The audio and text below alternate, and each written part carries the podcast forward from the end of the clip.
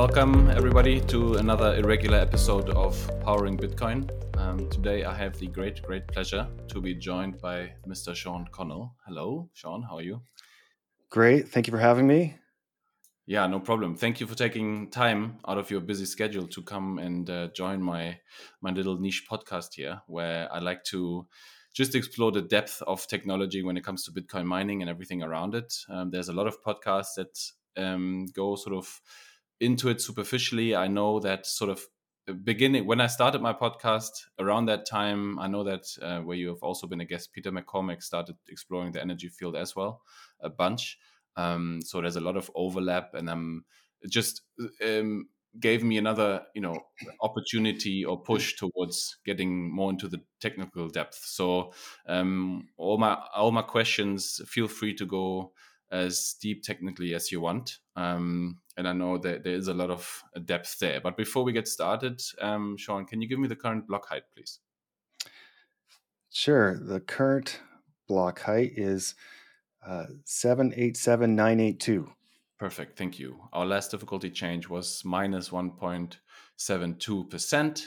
So it got slightly easier to find blocks. We had 350 now, hash rate wise, according to Luxor and our hash price is back up to 82.5, um, which is a nice increase considering that a few episodes ago only I think we've been at 65 or something, sort of the real real pain area for for anybody that's that's um, powering ASICs.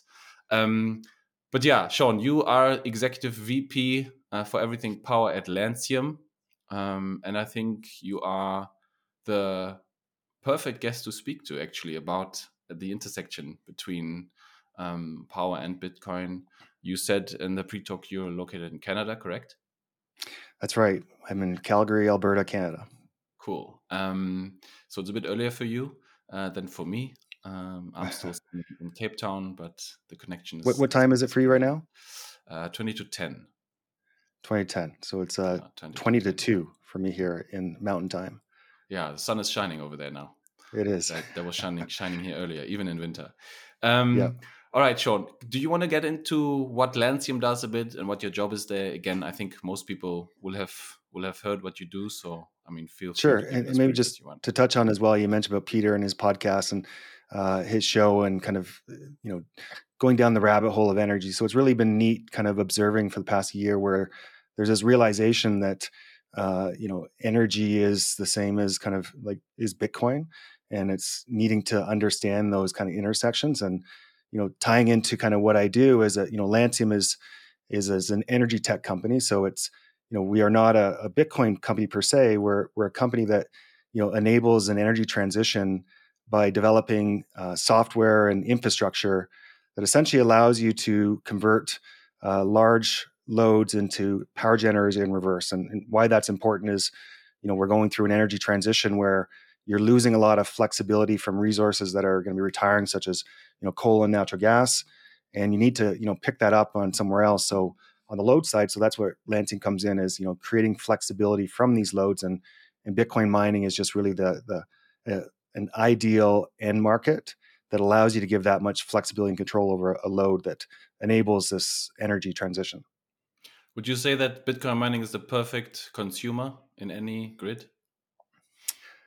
Um, it depends, right? And I think that most would want me to say yes right away, that it is, but really it uh, it depends on kind of the market design, right, and kind of how that market has been designed that will incentivize those types of um, loads to interact with their grid. And I'll give an example. And you know, we've seen this uh, show up in some moratoriums in certain locations is that you know we're we'll get into this more in in, ERCOT and how there's such a big mining presence in ERCOT, but you know the takeaway of ERCOT is that there's a competitive wholesale market for power, and there's a real time price every five minutes there's a change in price, and you can decide to pay that price and consume the energy or not.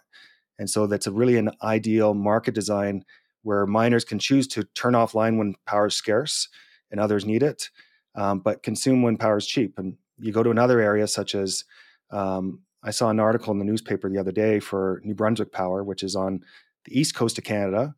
Um, and essentially, they're looking into a moratorium on mining because you know they see the benefits of adding a new load to their system, but it's not a, a, a competitive wholesale market where there's a price of power that's published. So if you're a miner being located in somewhere like New Brunswick, Canada, or Hydro Quebec, which is in Quebec, is like if there's not a price signal or the right demand response programs to incentivize you to turn offline to we're just talking about the flexibility, right? And so like for you to give that flexibility by either you know providing some type of backup uh, capacity or you know ability to turn down your energy, but it's it's really saying that the market design will drive um, the behaviors of those miners, and so miners are ideal in locations where there is an actual posted price or there's programs that are in place by the utility that allows for them to capture that flexibility that resource. And and i'll just kind of add on one part more is like an, a less ideal outcome is an area that just has a flat rate of power and there's no price signal there's no demand response programs and that miner is just consuming around the clock regardless even when the power is scarce because there's no price signal so that's kind of a, long-winded answer of saying in most regions, mining can be the perfect load if the market design is right. But in some markets that don't have the design, they have to figure out ways to integrate them into that system. Absolutely, that that uh, is something that I just at the end there that that I definitely would have would have mentioned now as well. Um, seeing that I live in a country where that free price signal doesn't exist at all because it's all centralized uh, and in government hands when it comes to to energy control um, and energy distribution and generation. Right, everything is in a um, in a in the hands of a utility that's state owned and government owned, and there is no free market. There is no spot market. There is no futures mm-hmm. market. Right, there is a maximum amount of energy or, or, price for energy that you can charge, and that. Mm-hmm. Um, that system is is failing, but but we'll get to that just now.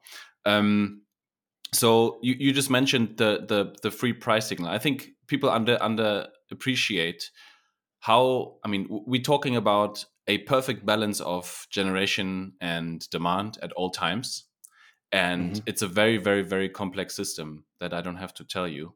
Um, and so I just want to highlight the the importance of having a free price signal that acts independently based on the demand and um, generation that you have in that certain moment, right? To help uh, balance out the grid in a, in a natural fashion, because it's near impossible to have uh, an interconnected grid such as Canada's or the, the, the one in ERCOT, where where you where you centralize the control over everything and and sort of um, you know do a top down. It's in my eyes un- impossible. Maybe I'd add is that in the US, two thirds of the country are in competitive wholesale markets where there is a price signal for power. And a third are, you know, traditional vertically integrated utilities, probably something similar to where you are, uh, a similar type of uh, construct. Um, what I'd share on this is that in the competitive wholesale market, you create the price signal so that the end consumer gets to change the behaviors of kind of turning off, paying less, but providing that flexibility back. Whereas if you go into the one third, you know, there are opportunities then for those control areas that don't have competitive markets to essentially, you know, create tariff structures that allows them to have that control. So they get to be the ones controlling these loads. So it's like, how do you use the existing, you know, construct of the market and still recognize the flexibility? And so there's a lot of opportunities for, you know, for example, where, where you're located for that grid operator is that if they had the ability to control the loads themselves versus waiting for somebody to respond to a price signal. So there are opportunities, and it's kind of we're in this new, you know, uh, time where you need to find ways to add this flexibility. So there's a lot of, you know, control areas that don't have competitive wholesale markets that are, are trying to find ways to integrate them. And you know, there is a scenario where they are the ones that would offer a lower cost energy for the ability to control that load. So we're kind of seeing that progress in the in the one third that you mentioned do you already see a difference in performance? Sorry do i see a difference in? In performance and energy security? Because the the south african case is also very much influenced by government corruption and theft. Mm. um, and i'm pretty sure that's not the case for the one third that you mentioned just now. Yeah to my knowledge they're very similar. And so like um, you can think of think of the United States as a, a, whole bunch of different control areas. And a control area can be like the competitive wholesale market. So like PJM, MISO, ERCOT, those are all one control area. And then you can have this, you know, traditional vertically integrated utilities that are acting as a as a control area themselves. And so every control area within uh, North America has standards that they have to have procurement for reliability, which is they need to have a certain set of ancillary service products that they're procuring either through a competitive market or through their own means of how they're going to serve that. And so, since all of these control areas are procuring those um, grid reliability products, which are ancillaries, that they are all are, you know, I, I've read some treetop treetop readings have indicated that you know the reliability of um, something like a an ISO such as you know PJM and ERCOT is is similar to the reliability of these others that aren't competitive wholesale markets. Okay, that's interesting because you would expect that you know um, if there's no free free market for for energy, that that somehow is hindered. Yeah, Maybe and, and price the, can be different, prices, right? So like, yeah, yeah, price is different than reliability. Like this is saying, you know, which areas um, have less load shedding incidents, right? Like it, it's it's not definitive of saying, you know, this type of market structure is more reliable. Uh, however, each of those different market constructs can have different pricing, right? Which yeah. is again different from reliability. Yeah, j- just on that topic, I mean, we we had to reschedule our last appointment because I I was uh, scheduled to not have any load available at my connection where I'm staying. Um, we have an inverter at home, just like many people, um, that can afford it in this country. It's not something that's very widely spread, right? Um, similarly, also if you if you um, ride around Cape Town, it's it's astonishing how few solar panels there are really harnessing the sun that even you know shines in winter. Um, part of that, I think, is just import tariffs and how expensive solar technology has gotten through um, through government programs also elsewhere in the world where, where governments can afford to subsidize um, solar technology and all of that stuff. But yeah, going back to that, there's a there's an app on my phone that tells me exactly when my power is off. Currently, we're at stage six load shedding in Cape Town.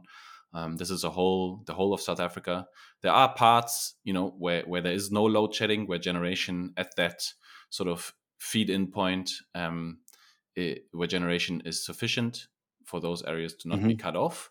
But most large cities in Cape Town, uh, in in South Africa, will have this problem. And yeah, there's just just uh, you, you can see it. Just now we had Labor Day um, and Freedom Day on Thursday. Um, going back to the de- first democratic elections here in South Africa. And so there was a, a, long stretch of sort of a weekend bridge holiday and holidays where where it was fine, right? Then power would go off maybe at, at two at night uh, for a bit. But now that business is picking up again, you can see the missing uh, generation capacity in the grid is is, is really uh, giving people a hard time. And now they're turning power off again for 12 hours a day.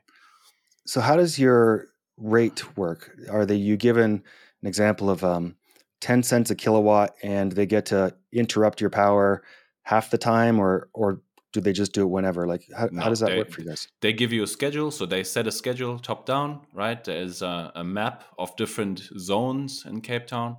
It's the whole of this the whole of the city and the suburbs.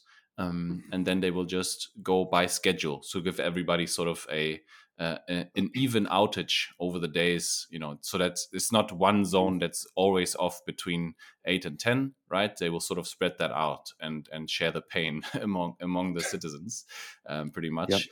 power is as i said uh, the power prices are set. I'm not 100% sure what they are. I think it's um, around 10 dollar cents um, to mm-hmm. do the conversion currently. Um, but pretty much everybody has a has a prepaid meter at home right? You can buy mm-hmm. power over apps. You can buy power with your bank account in, in, the supermarkets. You go in you you give your meter number and then you then you um, buy a certain amount of prepaid electricity. You get a 16 digit code punch it into your meter and then you get the balance. But um, according to to the zone that you're in they will shut you then off at different times. And then just the lights just go out and we're lucky that we have uh, gas cooking available. That's wild. It's just that's super fascinating to me. So like it's it's almost like kind of the previous cell phone minutes so you're you're prepaying your meter for yes. are you buying kilowatt hours? Is that yes, where you're exactly buying? like that. I mean you you buy because most most people don't have concepts of that right so mm-hmm. where where where you can buy um, mobile mobile minutes on your phone that's very easy to understand but how much is a kilowatt hour Like mm-hmm. not everybody understands that, right? If I tell you, okay, I need if I want to power my kettle for one hour in a row, I need like three kilowatt hours. People people won't mm-hmm. understand mm-hmm. that. So so what happens is people buy a certain amount of rands um, of fiat mm-hmm. currency uh, mm-hmm. in in um, in electricity, which does unfortunately not cannot act as a form of money to stay on the mm-hmm. Bitcoin uh, topic because it's uh, meter specific. So, and I'm super, I just want to stay on this for a second because it's super fascinating yeah, sure. for me. Is that like, um, so if you're prepaying your meter and you bought 100 kilowatt hours, uh, and you're not on a time of outage, and your your your time is your usage is up, do they just stop your meter and the power goes off once you've reached your kilowatt hours? That's it. Huh. If you're on zero, power meter goes off. So 1,500 is around 80, maybe 90 US dollars. Don't quote me on that. Um, yeah. Gets me 615 kilowatt hours, I believe, right around there. Hmm. Now people can do the math. Super I'm cool. not going to do it live. That's always, always yeah. uh, dangerous. Um, yeah, trying to. Yeah, that, that's how it works. I mean, currently, I think we're missing. I saw because I recently went to a conference in Johannesburg, uh, the Solar and Future Energy Show, where I talked about the future of Bitcoin mining being the future of energy infrastructure on, in, in sub-Saharan Africa. Um, mm-hmm. And I think somebody quoted that we're missing like uh, I think it was five thousand megawatt of capacity mm-hmm. uh, in the grid to have everybody on constantly.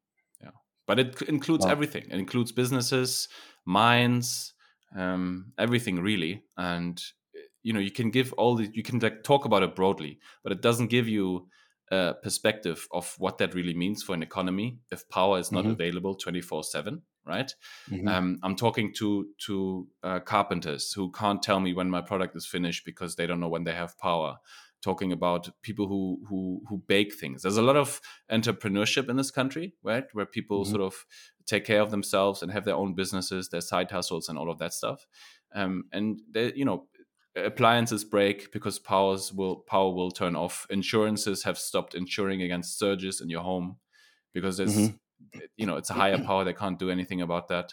Um, and it just really makes the whole foundation it feels like of a, of a, of a society very very brittle um, and very very unsure. Um, I know we're going off, yeah. a, off a tangent here, um, but, and, but, I think that's fine. Are people buying batteries, home batteries now to manage yes, these? Like, is tons. Yeah, we yeah. we recently bought a, a, lithium battery. We had lead acid mm. before, mm-hmm. so we bought a lithium battery um, for our home. You know, get a deeper um, DoD mm-hmm. for the battery. Uh, it's the we bought five kilowatt hours for two thousand dollars. I want to say, including everything, mm-hmm. including installation.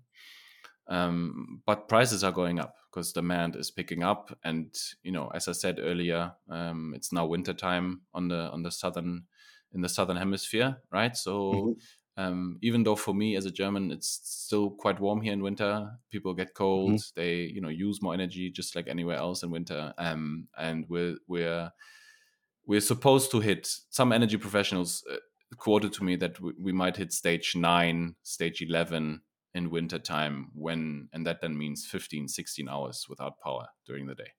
And then you know you get to a point where where you are um, giving people um, power outages at peak demand times right? Right now it's still manageable like power will go off between two and four. That's not too terrible. I have a laptop we have a battery for internet you know everything works fine it's all good.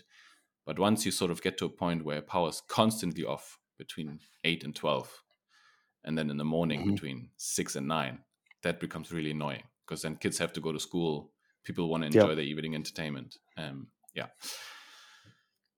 yeah yep yep yep um, but maybe let's let's get back to to what you have to talk about Shaun um, you already no, alluded I, to there, there has been many times where I've been on a podcast where somebody knows, uh, you know, quite a bit about an area in power that you know I'm really I don't know anything about. So I yeah, I no, it's it's it is really that. for me as well. You know, coming from a, a, country where we didn't have a power outage in the last ten years.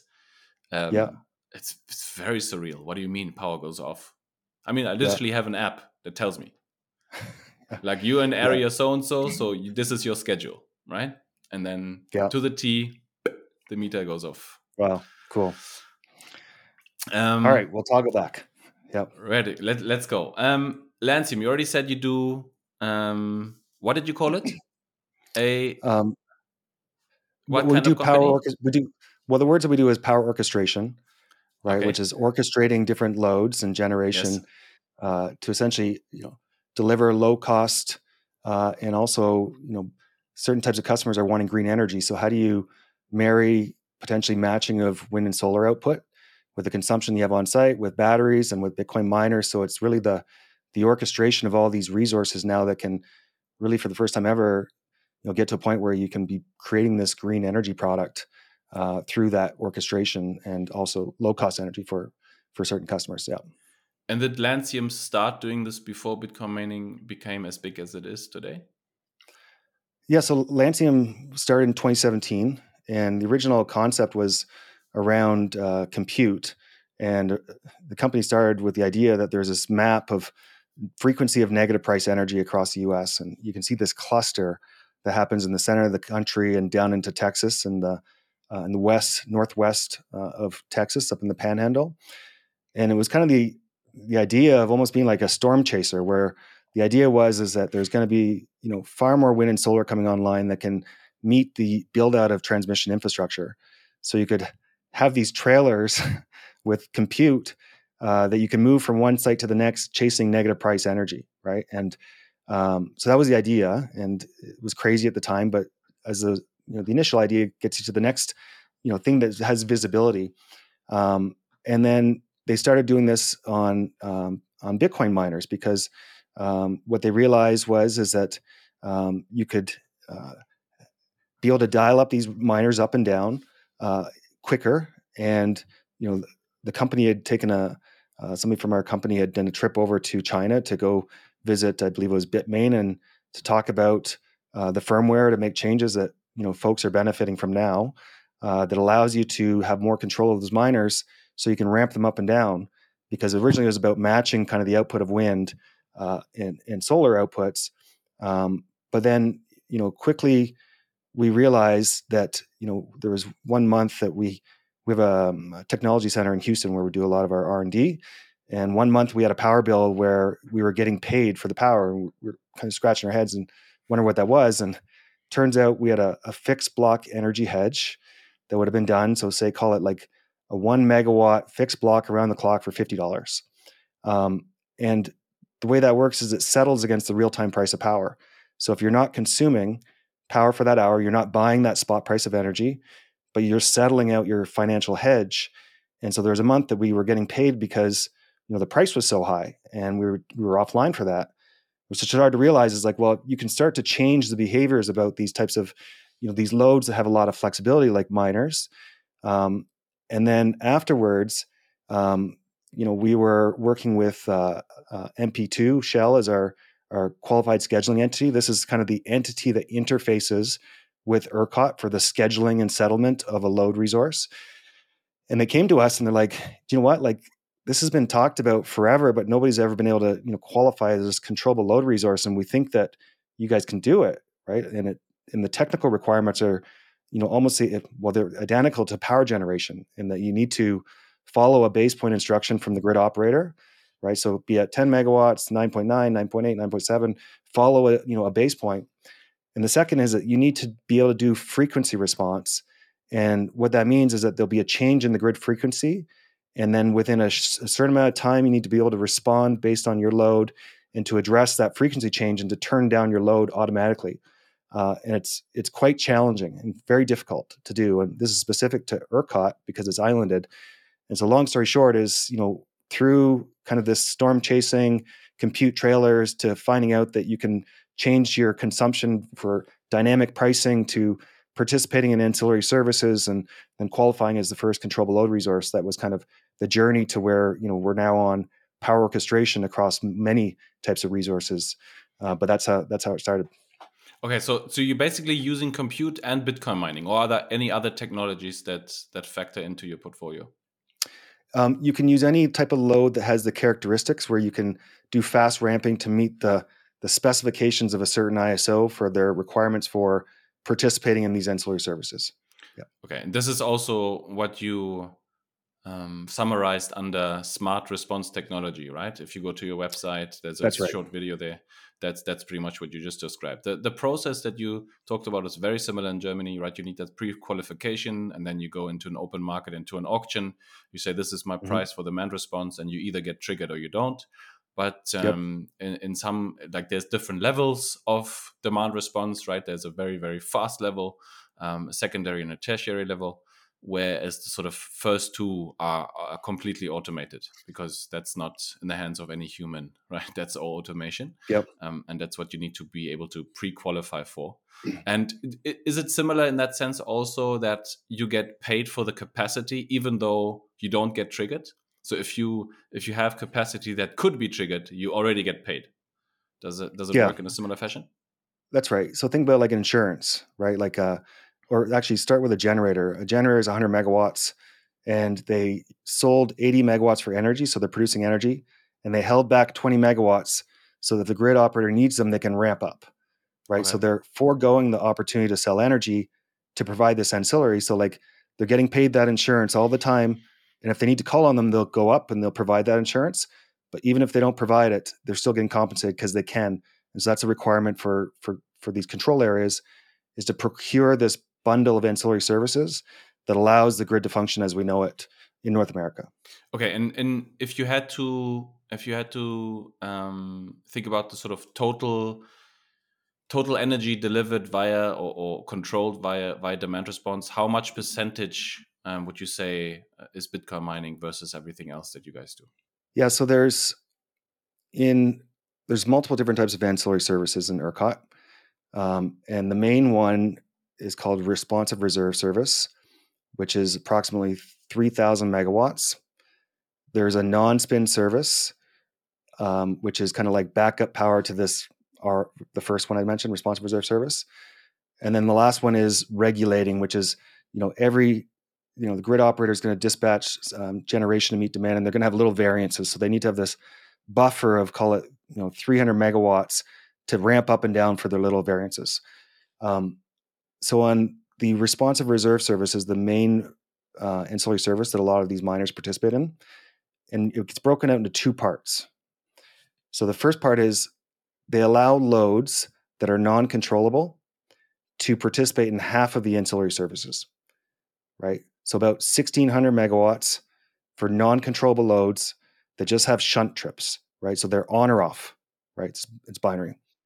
And then since the grid operator needs to be able to control like the essentially their um, the two largest contingencies on the grid like if those happen they need generation online that can you know ramp to meet that.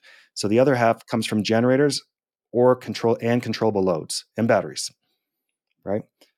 So backing out to you know which what are bitcoin miners uh, providing is on the controllable load side there's about 100 to 150 megawatts of that 1600 is being provided by from from miners. And so Lancium is the operator, is the owner or operator of all of the load only controllable loads in ERCOT.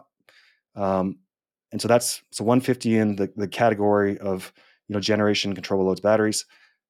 On the other side, on the 1600 megawatts for loads, is there's approximately um, 7,000 megawatts in ERCOT that's registered as non-controllable loads that will participate in these programs and of that number, you know, Bitcoin miners could represent maybe 2,000 megawatts of that. So I'm, I'm sharing this because every day they go in to submit an offer for what they can provide for this ancillary service. And most times it's, you know, call it 5,000, 4,000, 5,000 megawatts of load competing for only 1,500 megawatts of 1,600 megawatts of ancillaries. So they're going to get a pro rata share, right? So an example is a Bitcoin miner that's offering in 10 megawatts and it was, you know, three times oversubscribed, they're going to get awarded, you know, 3.3 megawatts. So it's not, you know, super easy to back out and say of the 3200, how much are miners participating in? You can say of the 3200, you know, there's about 100, 150 from the controllable load they're participating in. And on the 1600 that's for loads, well, they're probably about, you know, 500, 600 megawatts because they're getting pro rata shares of that. Interesting. Okay, and and the the the end bill to to pay um, that demand response is paid by the by the electricity bills of the end consumer in the end, right? Yeah. So you know, take a time machine back um, ten years ago. Is ERCOT would be procuring three thousand megawatts all from generation, right? And that cost is is a, t- a cost that's added to your energy bill because you're getting energy, but you're getting reliable energy, right? And so you would know firsthand there's a big difference between energy and reliable energy, right? And so, you know, so that's a portion on their bill, and it usually works out to be about 10% of the energy price ish, right? And so 10 years ago, all those revenues were going to generators because they were competing to kind of provide these ancillary services. And now you fast forward to today, and you've got half of that being provided by loads, some portion by these controllable loads, some by batteries. And so it's more resources competing to lower the price of ancillary services, saying, "Hey, I can do that for less," right? And so that's that's the shift. It's also a complete different market structure. It's completely, it's it's way more bottom up. Um, and mm-hmm. I mean, grids were designed, as you said, uh, years ago for for top down electricity generation and demand at some point, right? Uh, That's right. Point B. where do you situate um, your controllable loads strategically in the grid? Do you situate them close to the generation source, or do you do you rather uh, situate them close to the other demand? Yeah. So what we're seeing is so like the the control is actually at the load site. So wherever the mining site is, is where you're having control. Um, and you know, similar to other types of flexible loads that are location agnostic, they're going to go to where there's a price node that's cheapest, right? And you know, for example, if you take a, a map of uh, all the United States and you look at, say, kind of you know where are the large deposits of wind and solar, you'll see this price map, and you know the the lower price energy because wind and solar is priced at zero. So when they're offering the power, it's it's low. Um, so you get these lower settlement prices in the areas of wind and solar. So you're going to see these flexible loads like Bitcoin mining. We're seeing, you know, the the genesis of you know hydrogen electrolysis. You know, they're going to find these pockets where there's cheap power that's usually in areas where there's a lot of wind and solar and not enough transmission to push those those electrons into the areas of the high demand centers right? So you know, backing up to your question is like where are these loads locating is historically when you know bitcoin mining started up i think there was less knowledge and know-how about how to operate these loads because the revenues were so large in mining at the start it didn't matter about you know how to you know fine tune and really kind of be competitive, right? Uh, yeah, just so the evolution. You, you turned says, it on, you made money. Yeah, yeah, right. You, you put it on a print press, right? And so now there's competition, and you need to compete by procuring the lowest cost electron, and that means being flexible in your energy consumption, participating in demand response programs, stacking with other types of services where possible. And so we're seeing these kind of this movement now from say anywhere you want to locate to now to where is the best location on the grid that has you know and it's we see this as in these renewable pockets um, that you have access to this low cost energy. Um, i believe it was uh, Nic Carter who once described bitcoin miners within the concept of this landscape that had these hills and nooks and crannies right? Um, mm-hmm.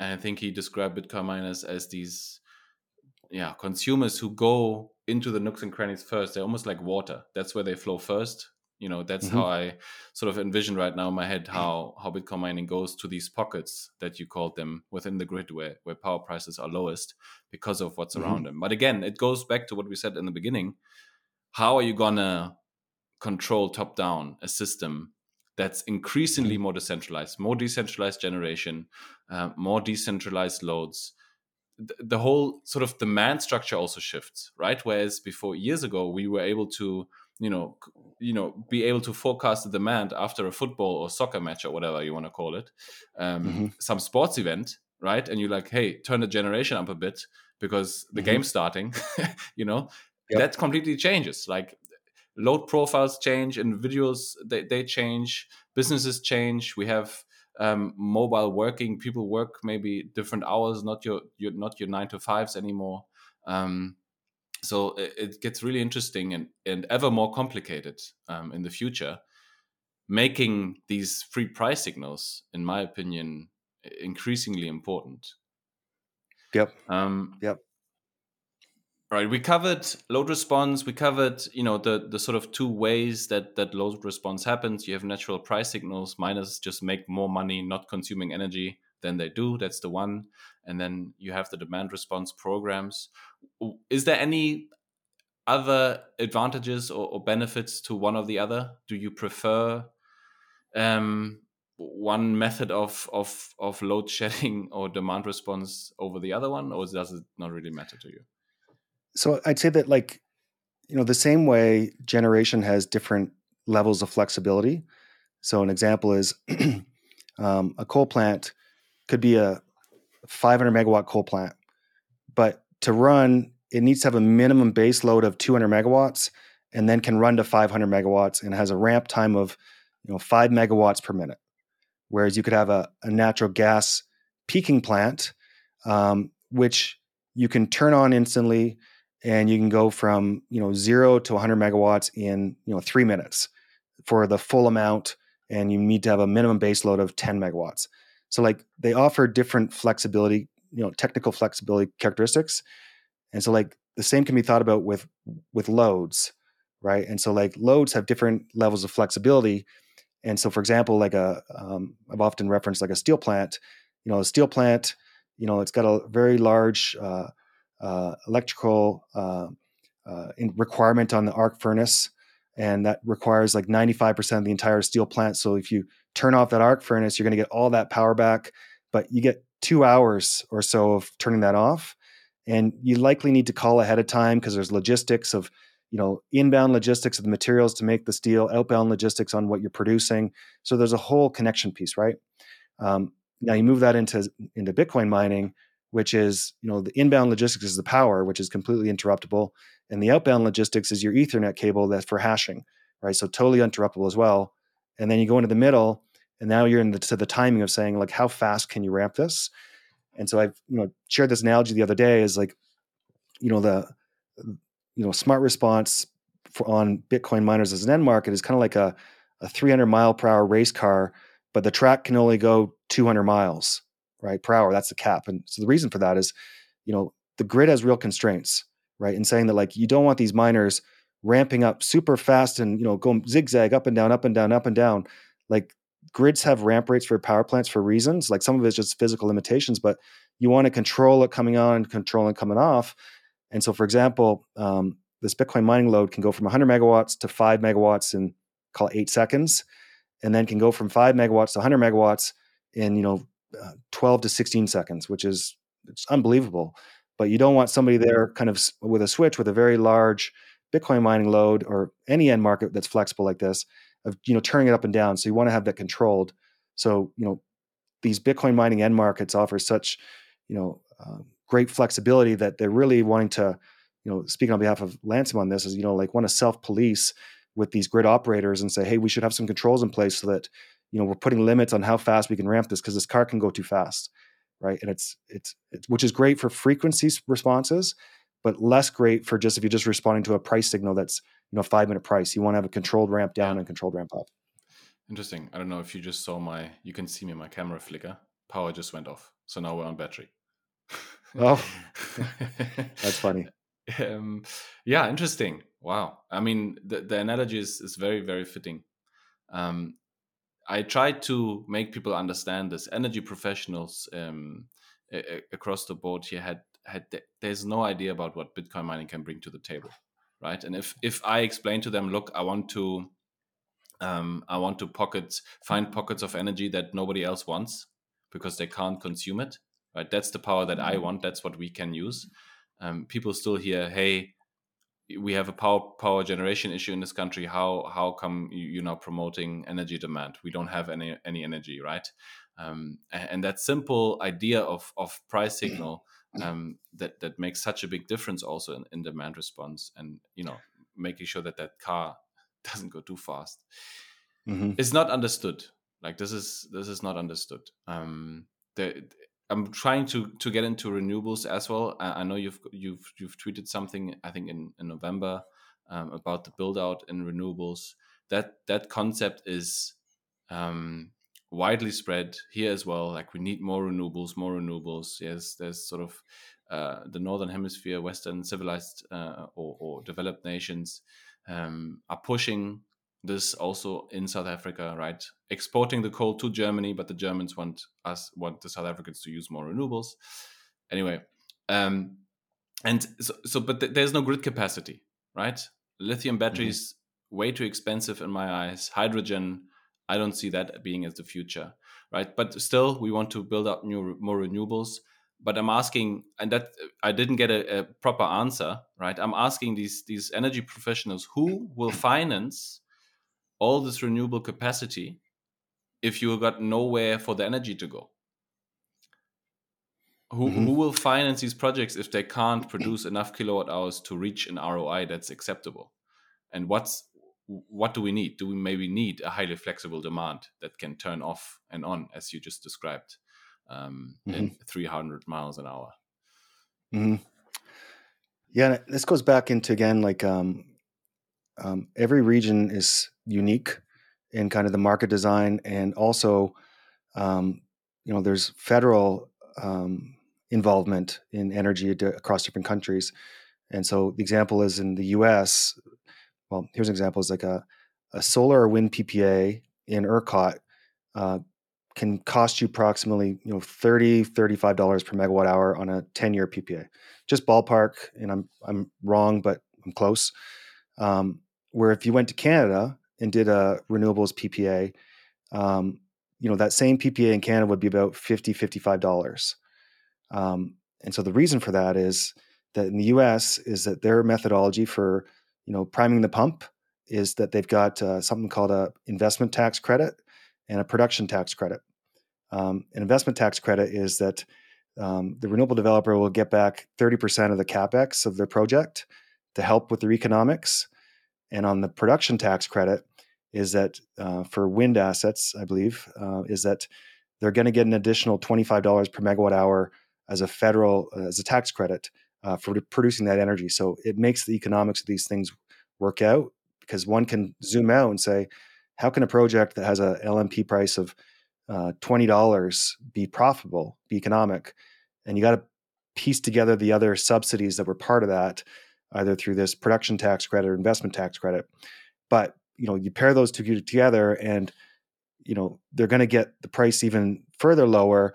And at the point that it becomes so low, even with the production tax credit, that's where it's not un- it's not economic anymore. You need to have transmission lines now, or you need to have new load that's coming into these areas to improve the economics. To kind of essentially say we're going to consume the power when you know nobody else wants it. So all the cheap megawatts, because you know I said in in Cape Town or in South Africa, I would I would guess that there's time that you guys are flush with power, but you know it's times when not everybody needs it, right? And so you're on power mm-hmm. outages during times of scarcity when everybody wants it. So how do you create a customer that only wants to consume power when nobody else wants it? And I'm using a bit of a stretch on this because you know Bitcoin miners like their break even right now is about about a hundred dollars ish per megawatt hour, right? So like they're you know they'll consume up to that price point and then turn off below which was actually evident during the winter storm that just came through here in december where about two gigawatts came offline and ercot reported that the price level they came off was seven tier to 70 to 100 dollars per megawatt hour.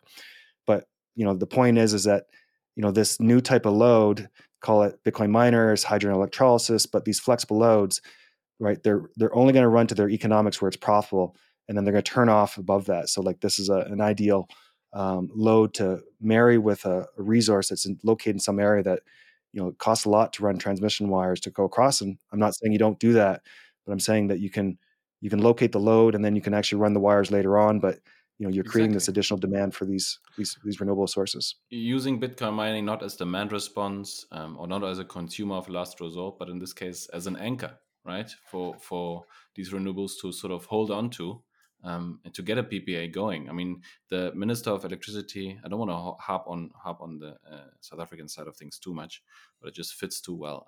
Um, he opened this this trade show or conference by saying there's 800 megawatts of renewables waiting to come online, but there's no grid capacity, right? Mm-hmm. Um, somebody quoted, and I'm, I'm you know, that, that that would have to be fact checked. That and, and it's important to know yeah, it's important to know like it depends on who pays for transmission upgrades, right? So like example, like if you're a renewable developer and you're responsible for the reliability upgrades to a transmission system, right? The onus is on you, and you know you've got to pay for that to get the power to the grid. If it's reversed, and you know that that cost is rate based, well then you know those costs need to be borne by the consumers, and you know those are very big costs incremental to the renewables project right? So you but can have very cuts, large. It just cuts out. It just cuts out so many renewable projects if they were responsible for getting the energy to the grid, because then the the PPA that they would require, right, the price that they would have to charge to make that worth their while is is too high. And this is also what you just mentioned the, the subsidization of, of renewables in countries like the US, Canada, Germany, um, pretty much Europe, really.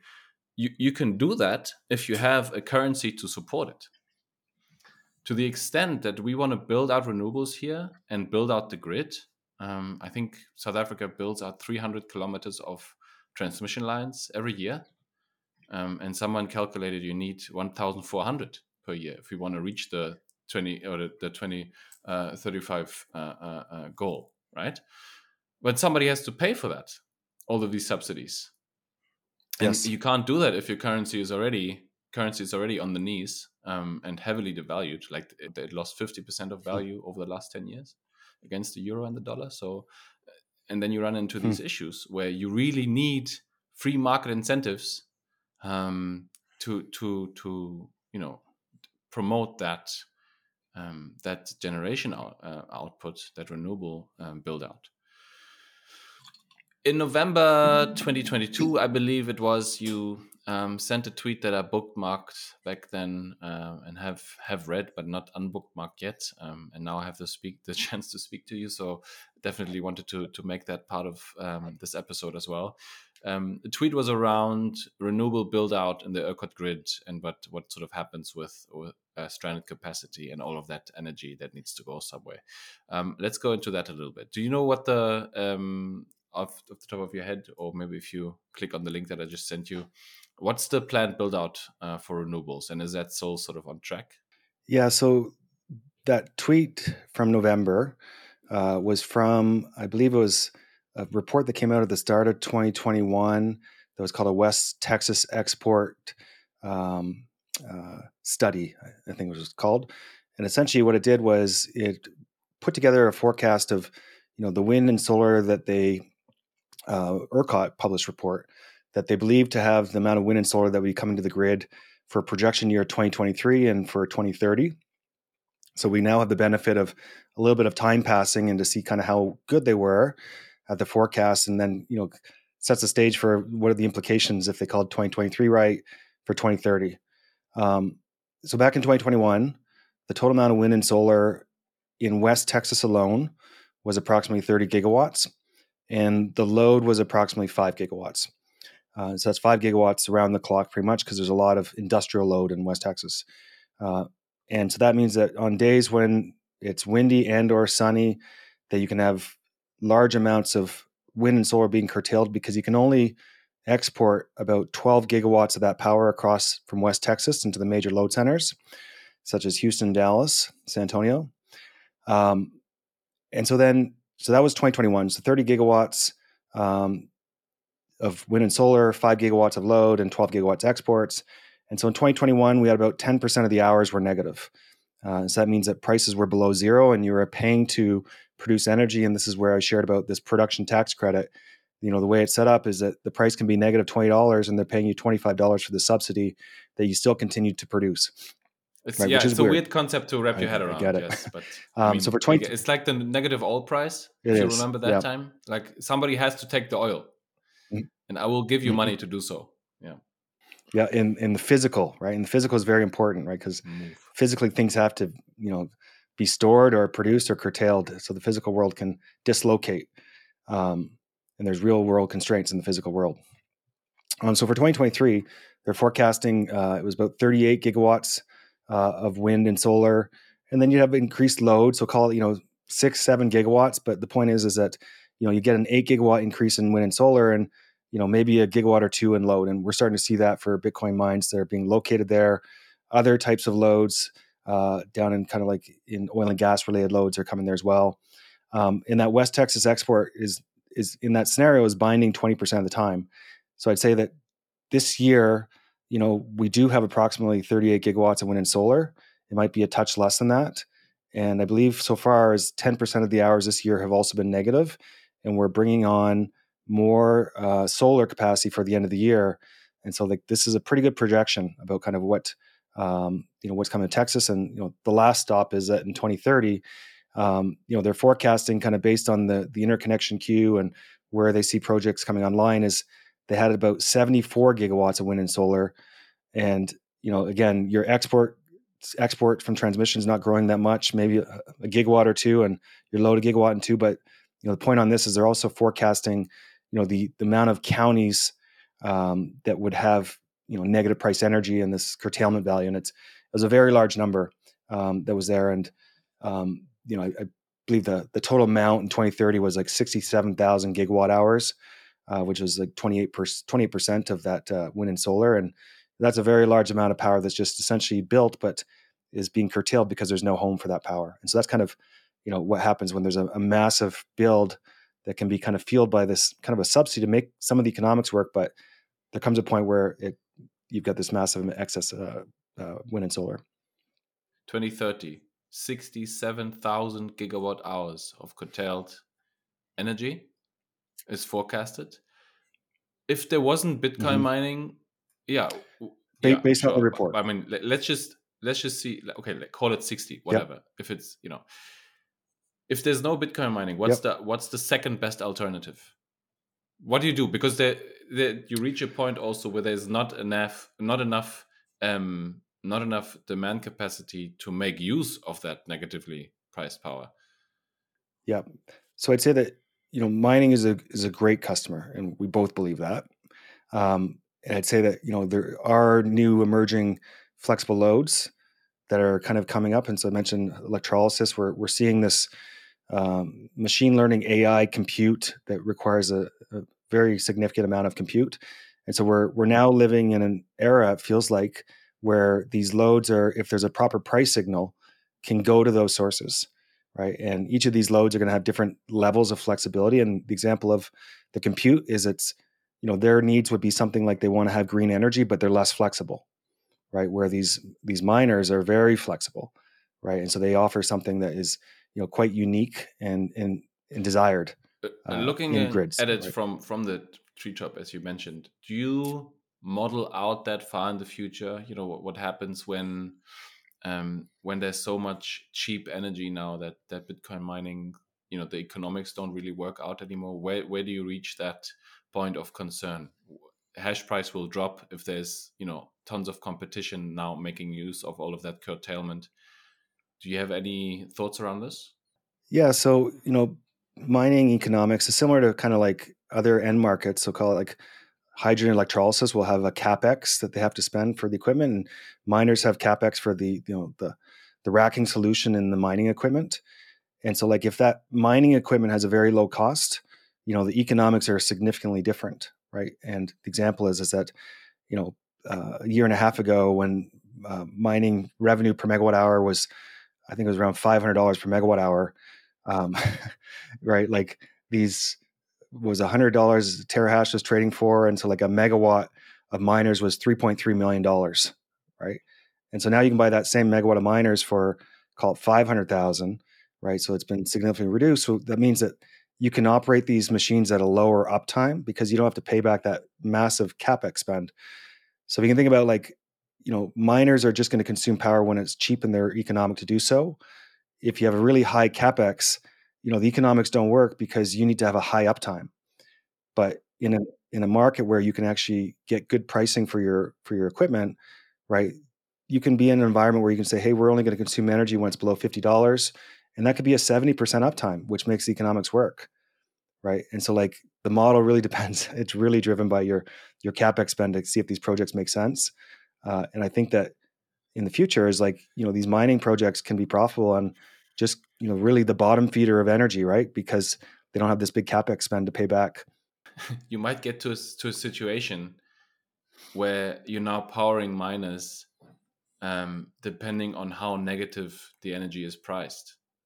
And stack that with your ancillaries, right? Like if you're providing something in like ancillary service, like essentially your your your cost of energy is, you know, the price of energy subtract your ancillary service revenue, right? And so you net those two, and that's the cost that you paid for your energy. I always talk about in past episode. I always talked about you know, and that sort of goes um, also into sort of the next and last section that we're gonna um, visit briefly. What happens you know down the line in the future like this is a as we said global competition is it those miners that make use of um, waste heat um, and therefore significantly reduce their their operations is it those miners that find the most negatively priced energy in the future that get paid the most to um, suck energy out of the grid. Uh, it's going to be really interesting and this is also why i love this space so much you know coming from an energy background um, uh, just like you said earlier this sort of mind-blowing dynamics that take place now that you have this super flexible demand that changes everything right? And in 2030 who knows where, where hash rate will be? I mean we're at 350 now. Um, hash rate grew by 70 you know you, you talk about nation states potentially entering the game as well. Um, and so yeah i think you you guys at lancium are at the absolute forefront and, and in such an exciting uh, space of energy um, of the energy industry itself. So so it'll be uh, yeah very very interesting to, to see what happens there. Yeah, and just kind of like as a um, a bit of a plug for Lancium, right? So if you're a miner that has uh, an operation in some location in uh, North America or, or in, even in other year, uh, markets that have competitive wholesale markets, you know, where we have a power desk that essentially does the optimization and the decision making for how do you kind of participate in these markets and get that low cost energy. So like we talked about, you know, there's your cost is your energy, subtract your ancillary services. So like what's the best way to participate in those ancillary services that still provides you flexibility that if prices are high that you can still dispatch accordingly, et cetera. But you know, the punchline is is that we provide those services for the the optimization, so the decision making, but also we do licensing for our software so that you can actually use our technology and we'll operate it for you and essentially helping you with delivering a, a low cost energy. So for folks that you know are interested, you know, feel free to reach out for that. What you guys are doing requires a whole different type of intelligence, right? There's there's there's sort of one um, type of intelligence where you where you understand what formant is, you you operate these mining machines, you know about cooling and all of that other stuff, right? But then connecting your data center to uh, the live energy market and to what happens at the moment and to then operate these these data centers mm-hmm. optimally mm-hmm. um, and sort of eking out every bit of, of revenue that you can. That's really what you guys are providing in a nutshell as i understood it. And definitely i mean i mean go it's going to be all in the in the show notes obviously. Um, very interesting to follow follow what lancium does. Yeah you're exactly um, right yep. it's that yeah very as i said very different part of the energy uh, industry that requires a lot of specialization. Um, around around this stuff. Um, Balaji made a bet, Shaun. I don't know how many days are we out. Do you know off the top of your head? It's not. I don't fair. know. It was when was his bet? It was it was ninety days, and I think what was the date for that? Uh, three weeks ago, or something like that. Not sure. Anyway, so so not that not that much time left for mm-hmm. Bitcoin to hit one million US dollars. Um, for mining, what do you think the implications are there? Yeah, and I mentioned this before on um, Peter's show, and it's kind of you know the connection for Bitcoin price and mining economics is my background in, in energy. Is you know the lesson I've learned is you know commodity prices converge, right? And meaning that like if you can buy a barrel of oil for twenty dollars in Alberta and it's you know one hundred and twenty dollars in Texas, like they'll find a way to build a pipeline to get that twenty dollar oil down to the $120 oil, and the prices will be pretty much the same at some point with just the cost of transportation. Um, and so mining is the same way, right? There's a price of, of Bitcoin, and then there's the cost for mining, right? And so if the economics of mining are so good, right, like $500 a megawatt hour, $1,000, and you know the cost of power itself is about you know $50, so those are very big margins. It's going to trigger behaviors, right? That people are going to do. And so, you know, tying back into um, uh, Balaji's bet is like, you know, a million dollar Bitcoin means that every machine that has ever been made is now economic again. It's profitable. You can plug in your computer, your laptop, right? You can be mining on your laptop and making money because your electricity bill, even though it's so small, right? It could have been, you know, ten dollars electricity. Well, you made a hundred dollars because you know the, the the reward for the portion of mining you did on that was so high, right? So everybody plugs in, everybody plugs in, right? And so now you're getting a large draw on the network of, of power because the margins are so high, and that's okay, right? Because these markets can dislocate for you know for a while until the price signal is gone, right? So you get this million dollar price signal. So the price of Bitcoin right now is about hundred dollars per megawatt hour, right? And then you do like whatever that is of a multiple of current price of Bitcoin. Um, you know, call it a 30x. Your economics are 30 times better. You're going to get everybody chasing that, right? And so, again, that can happen in the short run, but there's very much implications for that. And what that means for flexibility is that for a miner that has a low break even point, so call it seventy dollars, you you make ancillaries by consuming that energy and selling the, the the ancillary at the same time. If the price of energy is very high, right? Well, you don't to get that ancillary, you have to be consuming that high price energy, right? So like it's it's not in your best interest often with a low break even to sell ancillaries when energy prices are high because you have to consume that energy.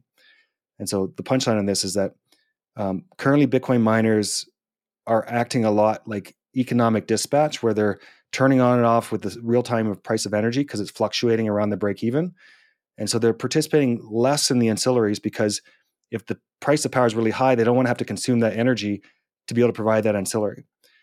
So everybody, there's a lot of folks right now they're just doing economic dispatch with choosing when the time is right. So this is again the importance of having a power desk and optimizations. Like when is it right for me to sell ancillaries and when is it not? right? And so in this future world, is if the price goes so high, everybody just wants to run base load. They have no price response, right? And so like that entire narrative that is true, which is miners are turning off at 70 $100, goes away and they become like every other load on the grid, which is they'll consume to the cap of the price of power and they will not be price responsive. They can sell ancillaries, right? Because they want to consume energy anyways, which is still a benefit but you'll lose a lot of that price responsiveness from from a grid because the economics are so good. Yeah, and then you know that recently dropped article by the New York Times, I guess partly becomes true because now nobody turns off, right? Um, miners consume an endless amount of or, or, very high amounts of power, and then and then prices go up, but only to a point until the difficulty adjustment kicks in and makes it so hard uh, for Bitcoin miners to to find new blocks that you know they will have to turn off again because you know it, it, it finds a it finds a, a, a break even or, or middle ground somewhere. But who knows where that would be? At 1 million um, let's say the, the us dollar hyperinflates tomorrow we get 1 million dollar bitcoin. Um, sure there will be a ramp up. Everybody will everybody and their grandma will dig out the mining machines from from 10 years ago use their laptops as you said. Difficulty will jump up enormously and then you know where the next um, sort of adjustment pendles in nobody would know. If it would still be too high um, and energy prices would still go up nobody knows. That's impossible to forecast i think right it, it's sometimes easy to like um, easier for me to like zoom out and think like 100 years in the future which is you know the essentially the the new issuance of the blocks um, kind of is near zero, right? It's kind of very small numbers. Um, and, you know, it's easy for me to see a world in 100 years from now, given kind of this renewables build out of wind and solar, that there's a, a massive amount of renewable energy around the world. And these mining facilities are just oscillating on and off based on the price of energy. And it needs to be below a very low number for them to run. And there'll be so many of these facilities embedded around the world that, like, it truly is the buyer of last resort, where it's just bottom feeding for call it like the you know under twenty dollars a megawatt hour, right? So you've got this buyer of last resort that will always consume it, but as soon as you go above twenty dollars, it says too rich for me, right? So it's very easy to see that in that future. And in that future, like you can have, you know, the Bitcoin mining network right now is about call it 15 gigawatts of energy plus or minus, you know, a few gigawatts.